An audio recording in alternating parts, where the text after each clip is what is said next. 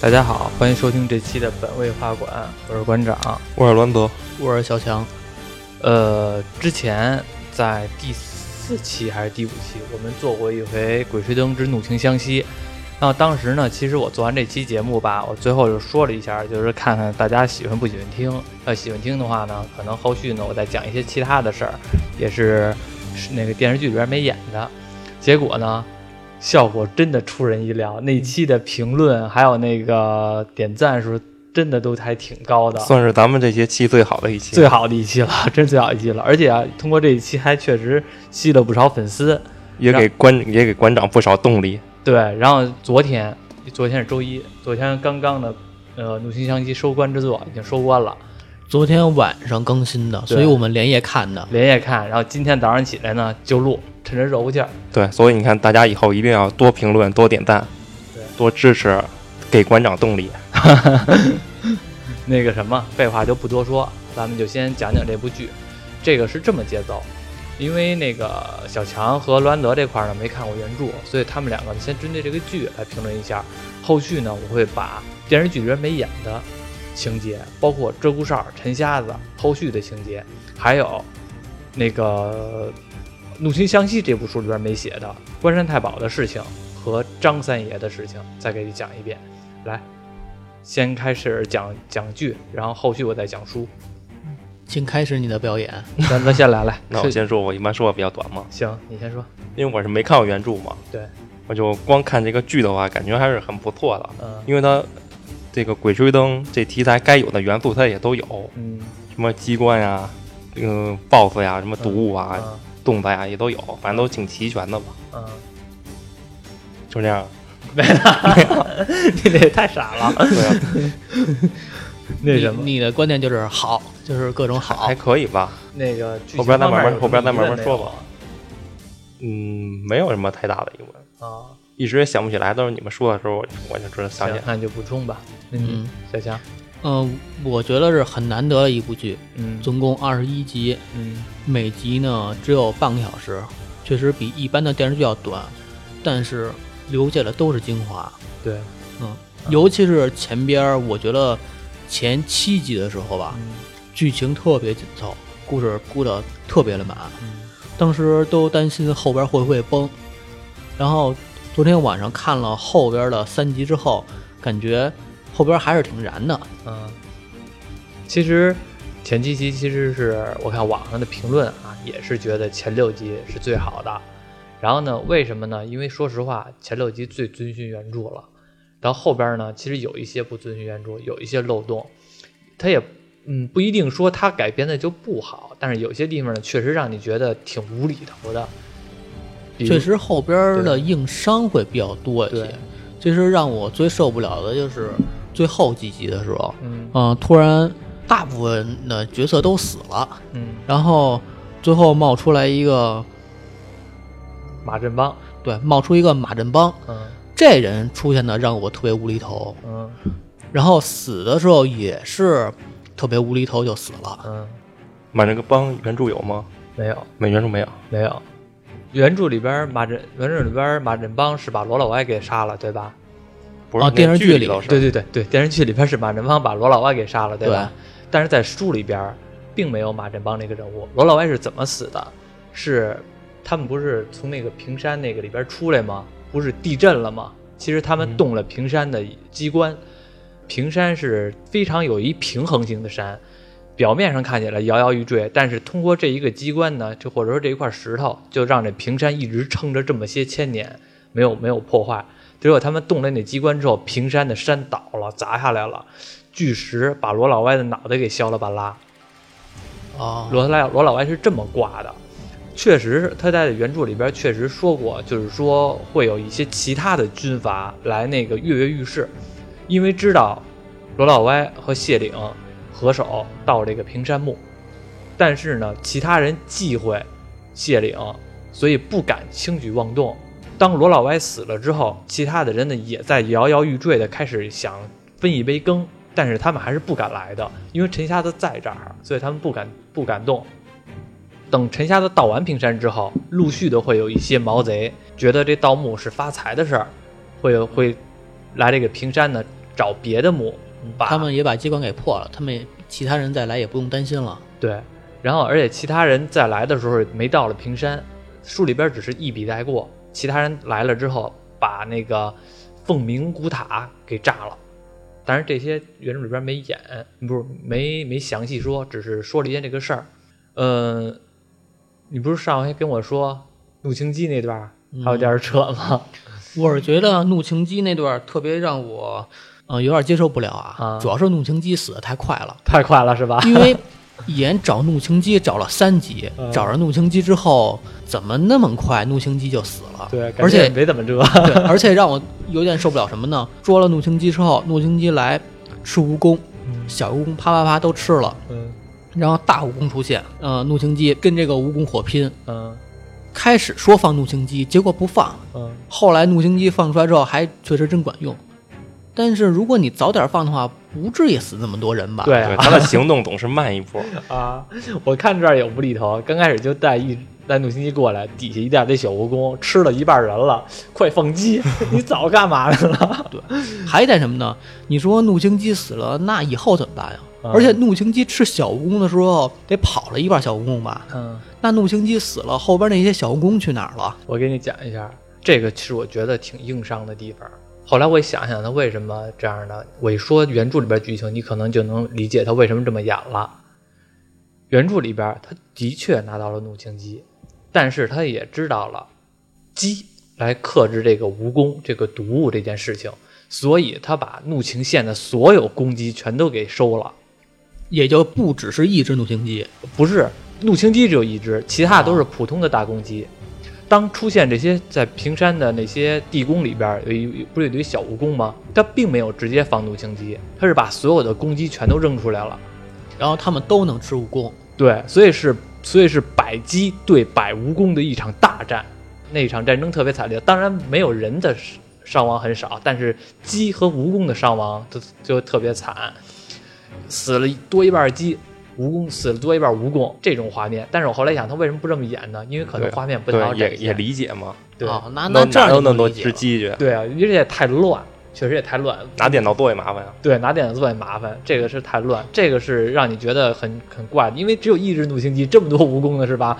干死它，他妈的所有蜈蚣全都上。其实这对吧也正常，他们他们一般影视都得先显示一下对方的力量嘛，对嗯先看看那些蜈蚣的威力，对，然后再放出入侵机。对，你要说先蜈显示蚣一这下件事儿吧，让我其实最让我出戏的一点是前边的时候，嗯一见着蜈蚣就拿枪打。啊，我不知道这帮人什么习惯，是不是嗯家里边有苍蝇你也拿机关枪扫射呀？ 对，蜈蚣这个怒星鸡这段确实有点尬，而且像刚才你说的，怒星鸡汤一下子出来之后没十分钟就死了，在原著里边也不是那儿死的，啊，应该在哪儿死？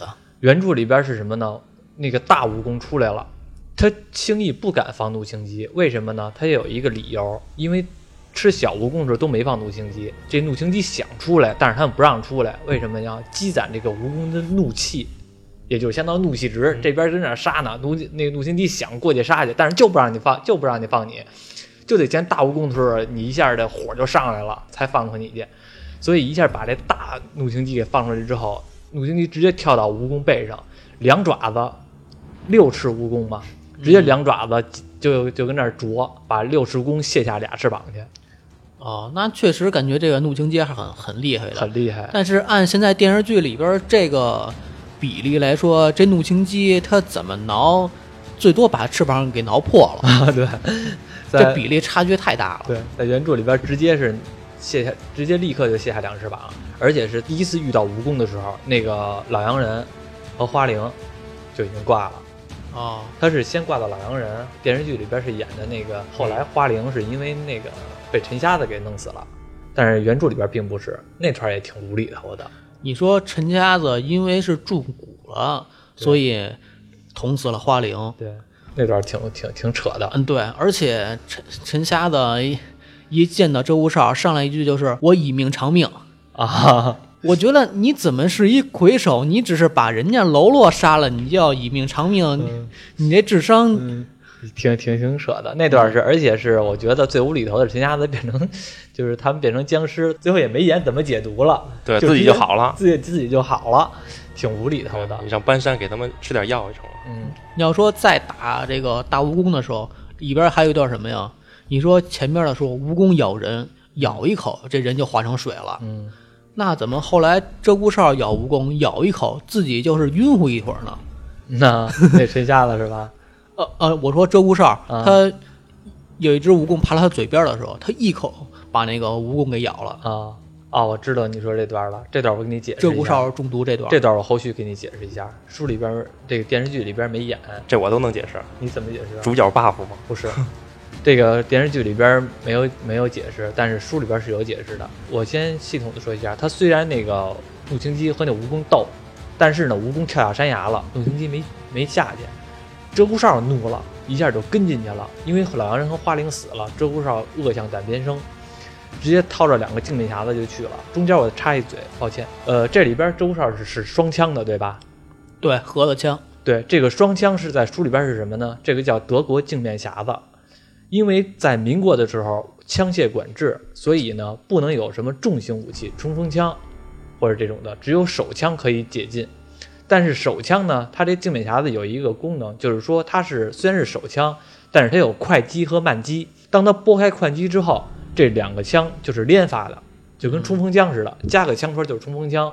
所以它其实是用这个枪周少使这枪使得特别好，蜈蚣冲他冲过来，周少直接的把双枪掏出来，冲着蜈蚣的嘴就开始打，四十发子弹一发没糟践，全都打到蜈蚣嘴里了。这手枪它到底能装多少发子弹？一我怎枪么感觉这一鹧枪鸪20哨啊？我怎么感觉这鹧鸪哨它它这枪是无限连呢？一枪二十发。当那个打完这蜈蚣之后，蜈蚣跳下了那个山洞里边，鹧鸪哨跟进去了。这个时候解释的为什么鹧鸪哨咬了那蜈蚣没有死，为什么？鹧鸪哨跟那儿装死呢，蜈蚣没看见它，对吧？它有鹧鸪哨用归息之术，也就是说呼吸特别慢。大蜈蚣以为死了呢，但是听不小见的对，但是小蜈蚣从它边上走，鹧鸪哨一看，一嘴把那蜈蚣咬下一半儿去，然后吐出来了。毒呢也进去一点儿了，但是不进没进去太多。这个时候，鹧鸪哨已经知道自个儿中毒了，嘴已经开始麻了。同时的时候，看到了蜈蚣不是把内丹吐出来了吗？蜈蚣在疗伤，嗯，周少知道自己如果要是不做任何作为的话，绝对会死，所以他直接的从地上踢了一块骨头，一脚踢到那个另外的墙上了，同时自个儿奔出去了，然后在蜈蚣发愣了一下，直接把那个丹给夺走了，钻进地钻进那个丹顶里边儿，那鼎里边嗯儿，直接自个儿把内丹吃了，通过这个内丹把这蜈蚣毒给化解了，是这么一个逻辑。这也是嗯原文吗？原文那今这期有原文朗读吗？啊没有，这些 不这就懂没有不懂了了都所以还是他电视剧里边有些东西没讲明白。没讲明白。他最后是吃了这个内丹，把他自己的毒化解了。蜈蚣没了内丹，所以就挂了。其实是这么一个事儿。陆清基这个时候可没死，嗯陆清基只是和六尺蜈蚣斗了一回，但是可没死，也就你记住是六尺蜈蚣死了，这怒青鸡还活着。还活着。但是陆清基最后死了，后续我再说陆清基怎么死的。那什么，然后他们遇到了关山太保，关山太保他们只是一个引子，这个拿到了关山腰牌，但是关山太保在这部书里边并没有讲，后续我会把关山太保的事儿给讲一下。关山太保出来说让我无厘挺头乐是着，关山太保在那儿坐着，嗯然后吴老歪的手下问说：“这一人这不对，不太对劲儿，啊怎么办啊？”罗老歪说：“搜他身。啊！理论上来说，这一人死人的尸体的话，你都是干这行的，不可能那么鲁莽。罗老歪不犯这行吗？罗老那安不不就是算那啊个大老粗吗？”但是罗老歪他找鹧鸪哨还有陈瞎子，其实为的不就是为了治这些东西吗？对你说你能不知道这东西不太对劲儿对，你上去就搜，对，搜的时候太可乐了。嗯，好几十人上去就摸，我不知道， 有什么可摸的？ 我不知道这上面有多少宝贝，还是说这帮人是是准备非礼 他？就是找呗。一只我觉得手摸不我倒着觉得挺符合罗罗老歪这人的。我不是不是他他后边找的那些他人，找可能符合，但是一堆人弄一具尸体的话就不符合了。关键是你要说搜吧，最多两个人过去搜啊也就够了。嗯你上去好几十人扑上去了，嗯，后边的人想摸都摸不着 啊！后边人摸前边人屁股。 在原著里边呢，并不并不是这么讲的，而是他们是他们一起看见的。我老外和鹧鸪哨还有那个陈瞎子是一起看见的。他们呢命命两个人去搜一下，命两个人上去搜一下，拿到了关山腰牌，拿到这个东西，然后把这个关山太保的事儿简单介绍一下，是这样的一个事儿。后续呢，其实我刚才说了，怒晴姬在这个时候是没有死，对吧？我接着说一下后续的剧情和这不一样。怒晴姬怎么死的？因为他这里边没演，其实一点儿都没演。他们到后山看见了狮王的那棺椁和砸着一个大白猿，对吧？对，那也就是这应该是属于倒数第三集我的东西了，应该是倒数第三集到倒数第二集。呃，不是倒数第三集到倒数第五六集吧，这么一个经这么应按道理来就是砸中大白猿那段嘛，对差不多倒数第三集。对，是在那段时候他们遇到了什么呢？大蝎子，这大蝎子呢躲到那个狮王的那个棺椁里边了，在乘凉。结果后来呢，他们把这大蝎子给逼出来了。这大蝎子直接的，他们正要放怒晴姬来斗这个蝎子，还没斗呢，这大蝎子死了。怎么死的呢？这是一只母蝎子直接的生产了，然后蝎子生产是直接的从腹中爆爆出裂一只小一堆小蝎子，爆裂。所以说，蝎子生孩子的时候，就是这母蝎子死的时候。然后他们带了怒青鸡和带了两只大鸡，然后把这个小蝎子给给吃了。刚吃的不要紧，旁边有一只公蝎子，这只公蝎子叫黑琵琶，在旁边树上，直接这黑黑蝎子下来的时候，这个刚猛之际就把这个树给勒断了，是非常厉害的一只公蝎子。所以是怒晴姬和这只黑蝎子精斗的时候，怒晴姬死了，黑蝎子精也死了，他们两个是同归于尽，是这么一个同情归于尽了。对，同归于尽了，是这么一个剧情。他在这里边没演这黑蝎子，我估计可能是觉得特效经费不够了。呃，特效一个特效精可能是觉得东西太多了，又有狮王又有白猿，对吧？可能觉得太多了，而且是他们去这个狮王棺椁这儿的时候，也并没有说那个还有什么杨副官啊这些当兵的，就鹧鸪哨、红姑娘，还有另外一个向导，他们哥仨去的，没有这些当兵的去。嗯，而且鹧鸪哨里边是非常狠的一个人。电视剧里边不是有那个一堆猴子，那帮猴子老来回扔他，鹧鸪哨一下怒了，掏出两把镜面匣子，直接的连开四十枪，直接那些猴子在树上，每只猴子全都没心中弹而亡，一共死了四十只猴子，四十发子弹干死四十只猴子，然后所有的猴子一看，全都。屁滚尿流的全都跑了，也就是说，在那阵儿的时候，鹧鸪哨给他们吓得够呛。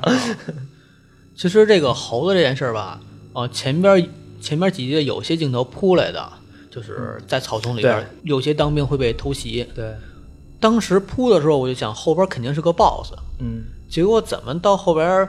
一开始的时候，我以为这个坑他就忘了填了呢，结果后边突然想起填这坑来了。最后跟我说说是哦，是因为猴子闹的，嗯，这个有点扯，那个前面那个铺那个猴子那梗吧，我感觉有点儿有点儿太怪，重了。对，有点儿太重了。然后还有一个就是第一次沉虾的坠崖，嗯，就是是摸灵芝那段的时候，啊然后是怎么从地下上来的？啊啊，当时他解释说啊，是不是骑龙啊，还是怎么怎么样的？嗯，那段他电视剧里完全没讲，对，那点儿书里边有。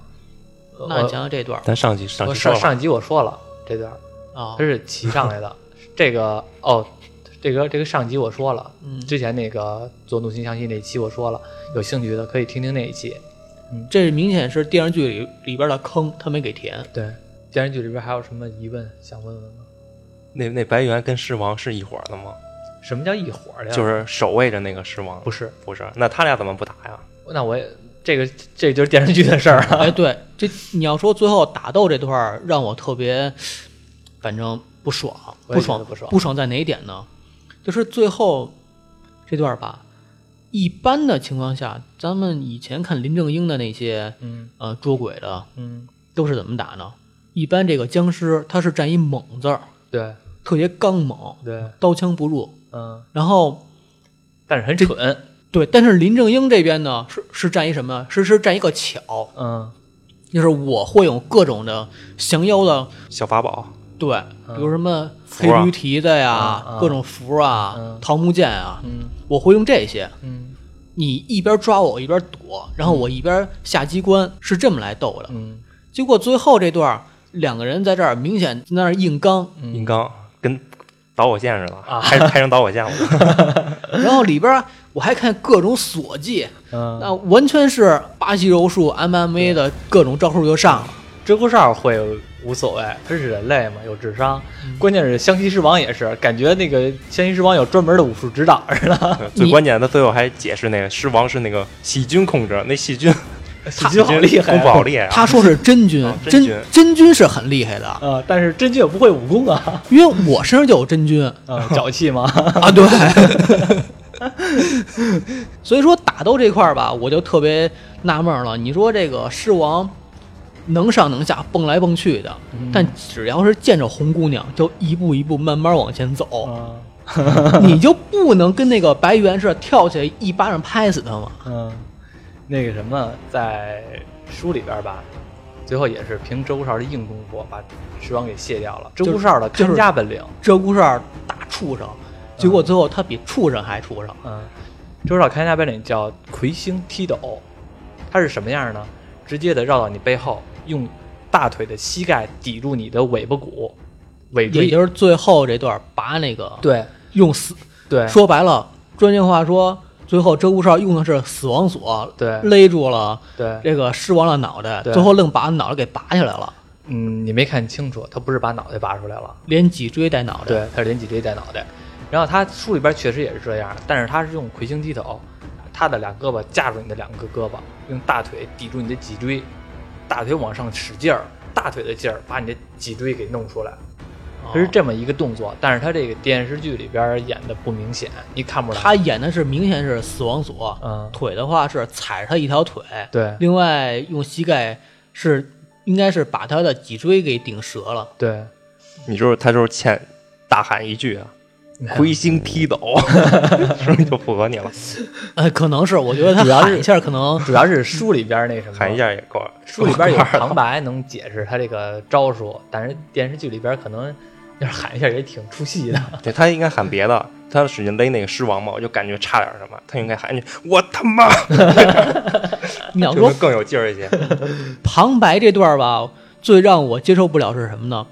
是这个棺椁第一次打开，狮王第一次露面的时候，嗯当时个旁白讲的特别好，嗯这个天怎么变呀、嗯这个风怎么样啊？云怎么样啊？但是画面一个没有，哦，完全用旁白给我代替。画面没有特效画面没有没有天音或者怎么样的。对，好像有那么几秒钟，它是有一个镜头，嗯天上突然有云彩嗯了，然后一帮人往天上看，嗯但是这时候天应该该暗下来，没暗，嗯各种效大果圣没出。有现了，大圣说白了，之前的时候，他们那帮人在那挖地的时候，突然天就阴起来，下暴雨。嗯，那后边来儿还出现一个北瓜对，石头蛮，嗯，狮头蛮，那个时候特效那应该不算特效吧？氛围那个氛围突铺的特别满，怎么这个狮王都出来了，怎么一点还都是没事郎儿朗呢？乾坤，嗯，明显是他们是为了省钱，直接拿旁白当特效使。是应该阴天来个大霹雳，正好劈那棺椁上。行。反正是这部剧里边呢，其实在我看来，到后边儿确实有很多需要吐想吐槽的点。还有什么想说的吗？那最后那白猿结局是什么样？死了。他小说怎么死的？小说里边是被这个狮王给吸死了，哦，因 为那其实你要说这个结局，我倒感觉那挺像个的。那个这个狮王他有一段没演是什么呢？他吸人的血，他这里边演的是吸人的血，但是其实小说里边是吸人的也算是血吧，精气。吸完了之后，他吸这个，比如说你是一年轻的人，你现在二二三十岁，吸我就是二三十岁，是吸你二三吸你吸你两分钟，你就变成六七十了，你就成老头了。他是这样一个东西，他能年轻吗？他也年轻了。你看他那个电视剧里边有一些暗示，僵尸每吸完一个人，他都咯吱咯吱，全都动动胳膊，是吧？你能听听那个音效是，他好像舒展舒展了骨头。但是在书里边是什么呢？他吸完这一个人的精气之后呢，他的血管呢就会稍微的淡一点儿，就是就稍微年轻了几分。啊，等于他是这样一个状态，而这个人呢就会老了很多，啊，就会接近到一个濒死的状态。最后这个白猿是被这个僵尸吸的成腊肉了，成人干了， 就是这样的。其实开始他的那些打斗之前的一些镜头，嗯比如说白猿跟狮王几个正反打的镜头，让我感觉他们最后应该是互掐的，嗯，因为我不相信鹧鸪哨凭肉体能干得过这个狮王。最后是确实是周国超凭肉体干掉了，还是挺厉害的。他期间应该利用那个白猿消耗一下那石头。对，因为他之前镜头是那么铺的，而且白猿拿石头砸那个狮王砸了两下，嗯当时白猿是想干他，但是没干。嗯哼，白猿是是想砸周国超，结果后来他躲开了，嗯，误误砸了那个狮王。因为当时看的时候，我一直在想，你俩到掐呀掐呀掐 呀，哎，拿石头砸了，嗯哼好掐呀，没掐，然后又拿石头砸了，那狮王你现在不报仇吗？嗯。结果还是没报仇， 里边有的镜头挺比较的出无厘头的，像比如说，我记着我看的最不能接受那段是什么呢？当他们第一次打到打开了白月那个棺椁的时候，鹧鸪哨和红姑娘不是拿出来手枪，然后抵着那些当兵的吗？当兵嗯跟他给们造反，对，跟他们围住了。嗯，哎呦呃喂，那帮人就是不开枪啊，那帮人就是不开枪，就看着他，就看着那俩人，我就纳了闷儿了，你们开枪吗？你们开枪啊？后来鹧鸪哨掉进那个那个山洞里边的时候，啊，红姑娘直接说：“快拿绳索来！”那帮帮人人还就救了挺 听的，啊 还挺听的呢。然后刚开始那边儿那个鹧鸪哨也是，就就不杀人，就打你一腿。那鹧鸪哨是什么人？大匪怎么可能这么心善呢？是吧？该杀就杀，跟那个陈瞎子似的，杀那马振邦似的，该不该不听话就宰你。你要说陈瞎子那段也是，你说啊，他们一帮人换了人家士兵的服装往出走，碰见那人儿，碰见那个看守的那个哨兵，陈瞎子直接塞人点钱，说：“哥们儿，放我们一条生路。嗯，”那人一看一数钱，嗯，够娶媳妇儿的了。 哎呦喂！我觉得你们这么一大帮人，直接把他瞬间剁成肉泥，我就信。你说你们塞他点钱，他一声不吭，怕暴露啊。那段其实我觉得他原著他原主编没有这段啊，但是他这个塞钱那段我觉得倒还好，不是说特意实话，，我觉得这个特别不符合人设。嗯就算你们暴露，哪怕你们抓着他，嗯把他绑走，嗯我都信。你说你塞他点钱，他就同意了。嗯，是有点儿有点儿太理想化了。这个这个信义是不是民国之后嗯民风都这么淳朴？ 还有吗？其实还有，还有，其实我我仔细想了一下，嗯呃，就是卢老歪这个人人设，嗯，虽然说小说里边没有，但是有啊哦，小说里边没有太多的戏份。啊但是我仔细想一下它前期的一些设定，因为我觉得整部小说吧，它前期的编剧跟后期的编剧完全不是一个风格。前期的时候，它应该是有对罗老歪应该整部人设的一个设定，我觉得是什么呢？罗老歪在他们这个盗墓团队里边儿，他其实算一个定时炸弹，因为从一开始就已经铺了罗老歪这人呢，他是想利用陈瞎子和鹧鸪哨他们盗墓的势力，他们盗墓的能力去盗墓，然后最后分得一些钱财。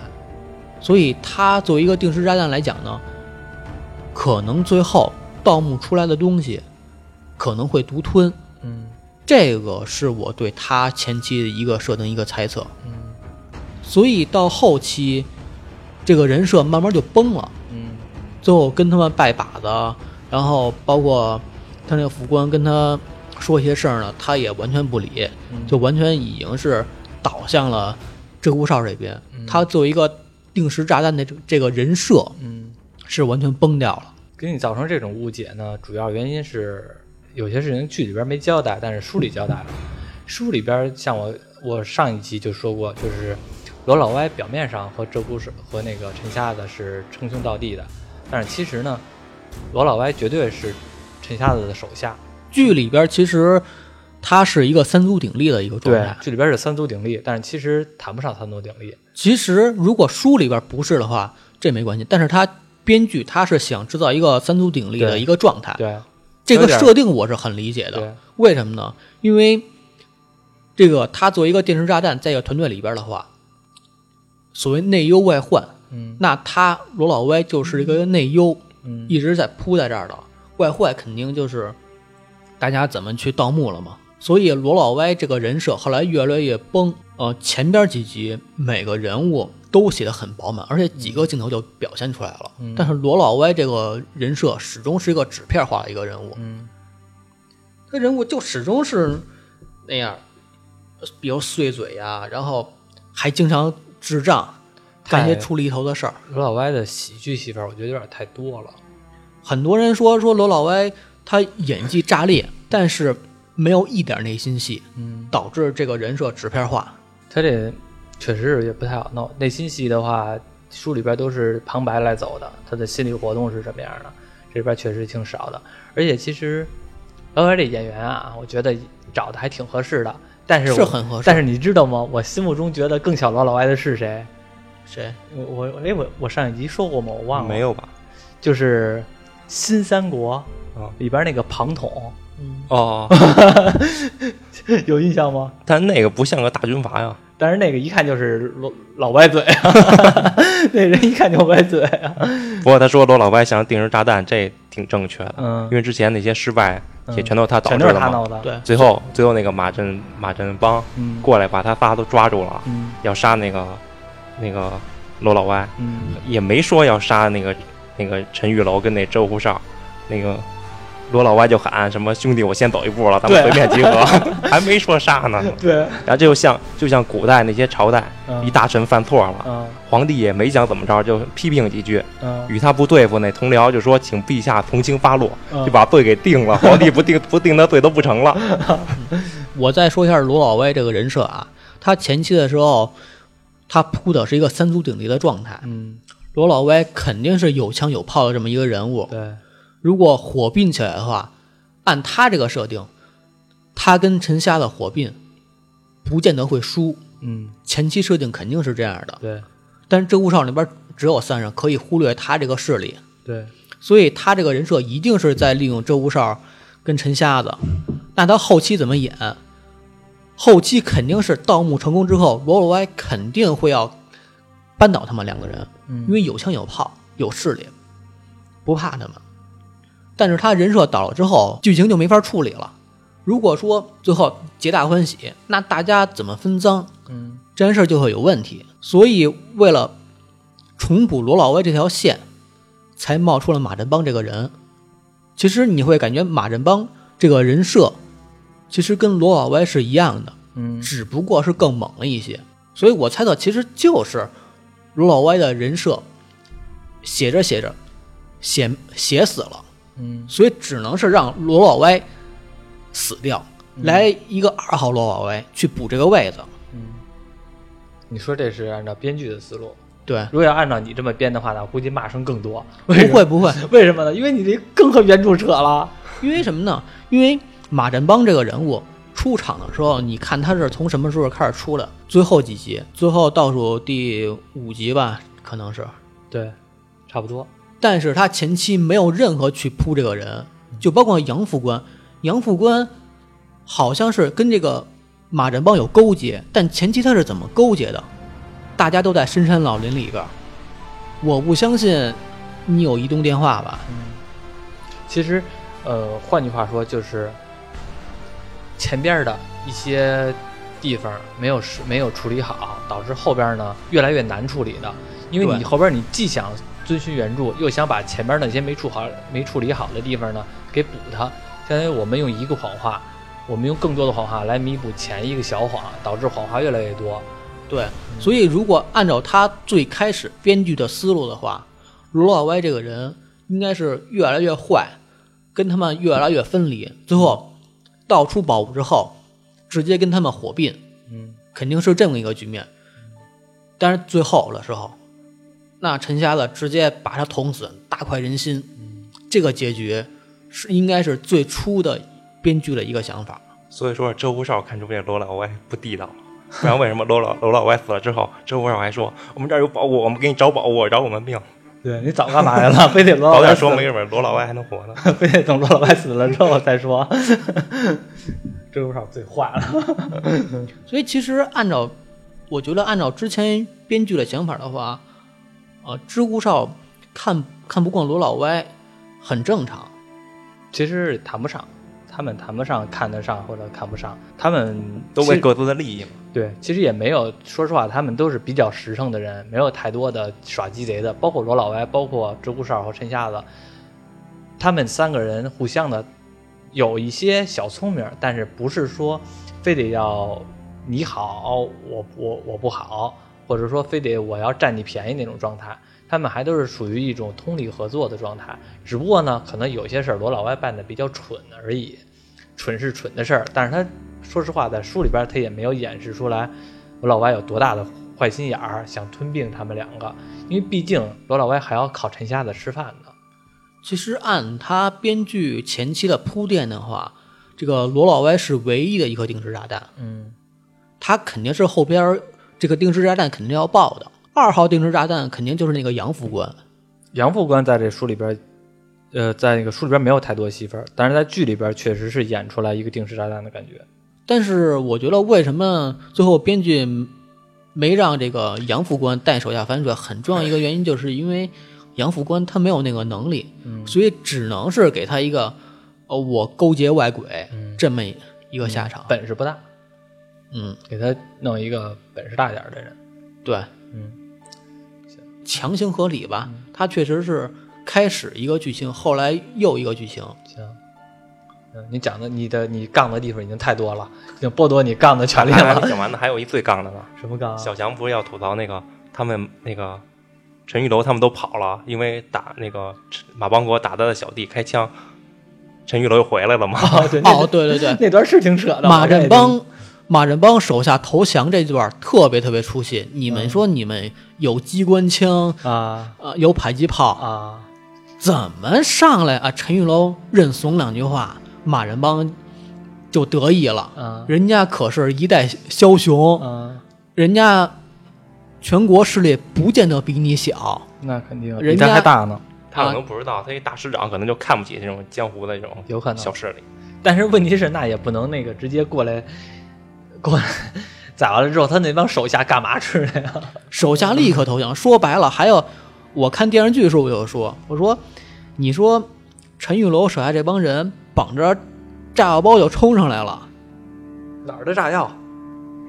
对，这炸药哪儿来的？哪儿的炸非药？要说我要跟你们同归于尽，嗯你们这帮人跑远点儿，拿着三八大盖儿直接打他们，嗯，打一枪一个炸，打一枪一个炸。而且你得这么想，马振邦死了，但是马振邦这位置得有人补，那就直接就二号位补了。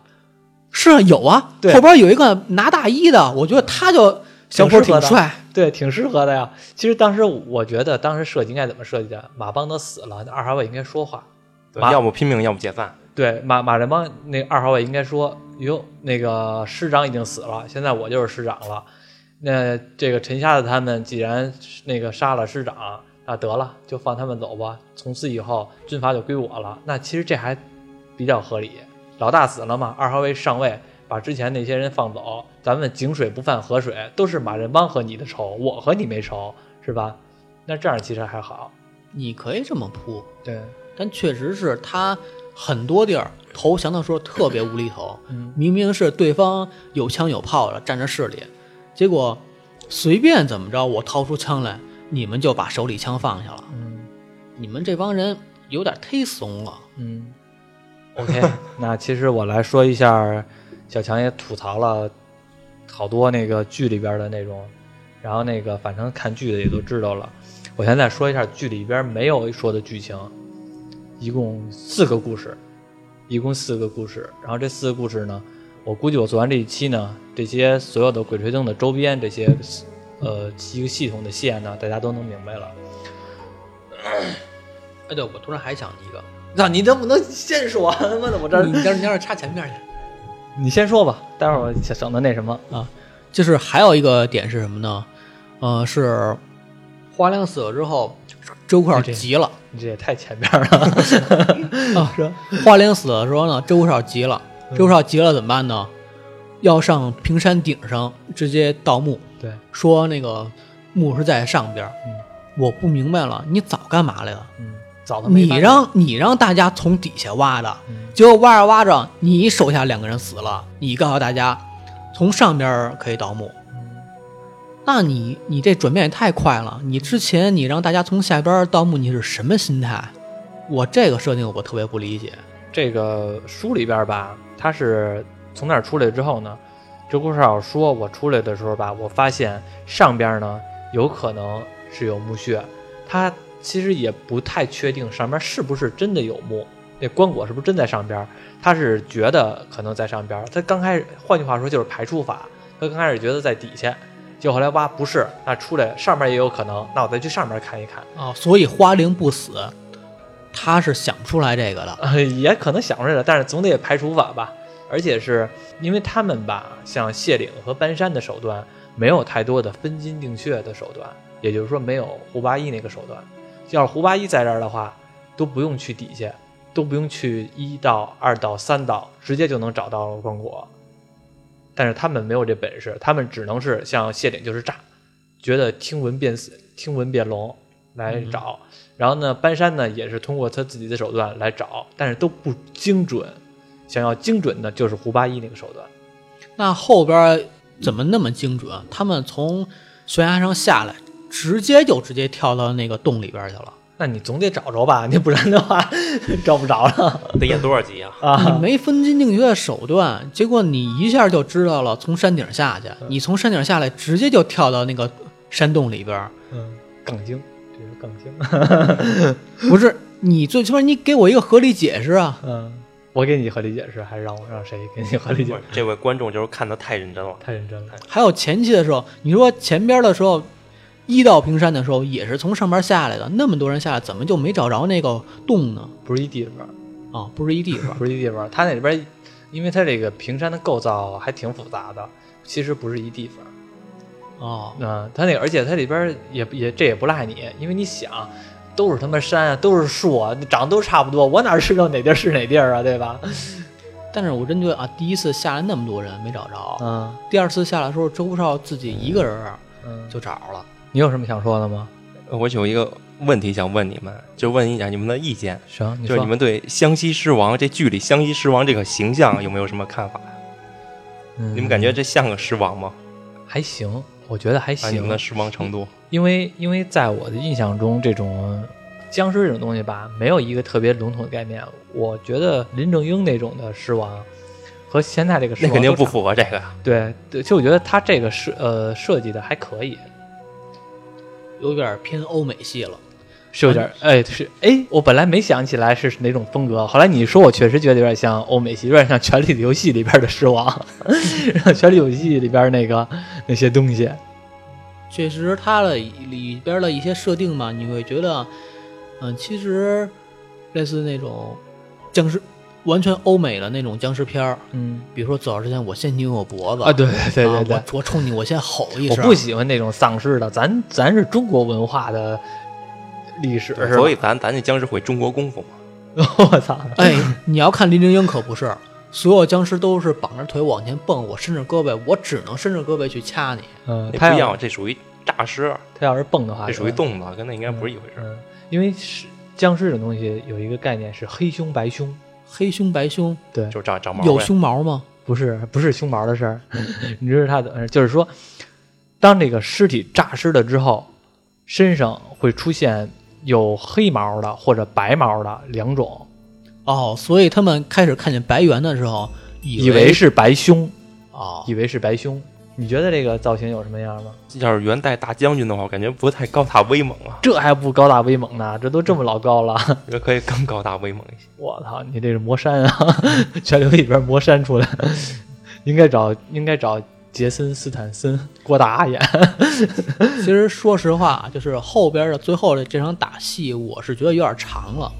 啊，嗯，因为其实你看一般的正常打戏的话，我他他打两下之后，然后我中间我肯定，比如说我怎么躲，我怎么藏，其实是为了让观众情绪往下回落一会儿，休息一下，然后再开始打。嗯很多其实都是这样来铺垫，他一打完全打将近半个小时了，嗯我确实是到后期有点审美疲劳。嗯但是我前面说了，我说他打斗方式确实是有很大问题，嗯太刚了。嗯，关键他要打的时间短，你也得吐槽这狮王怎么这么不禁打呀？对，要不，我的意思是说，你可以打一打，然后你怎么着，你稍微变换一下。展示一下手段，对，展示一下我们看我们没见过的东西，因为说实话，看这种剧我最想看的是什么？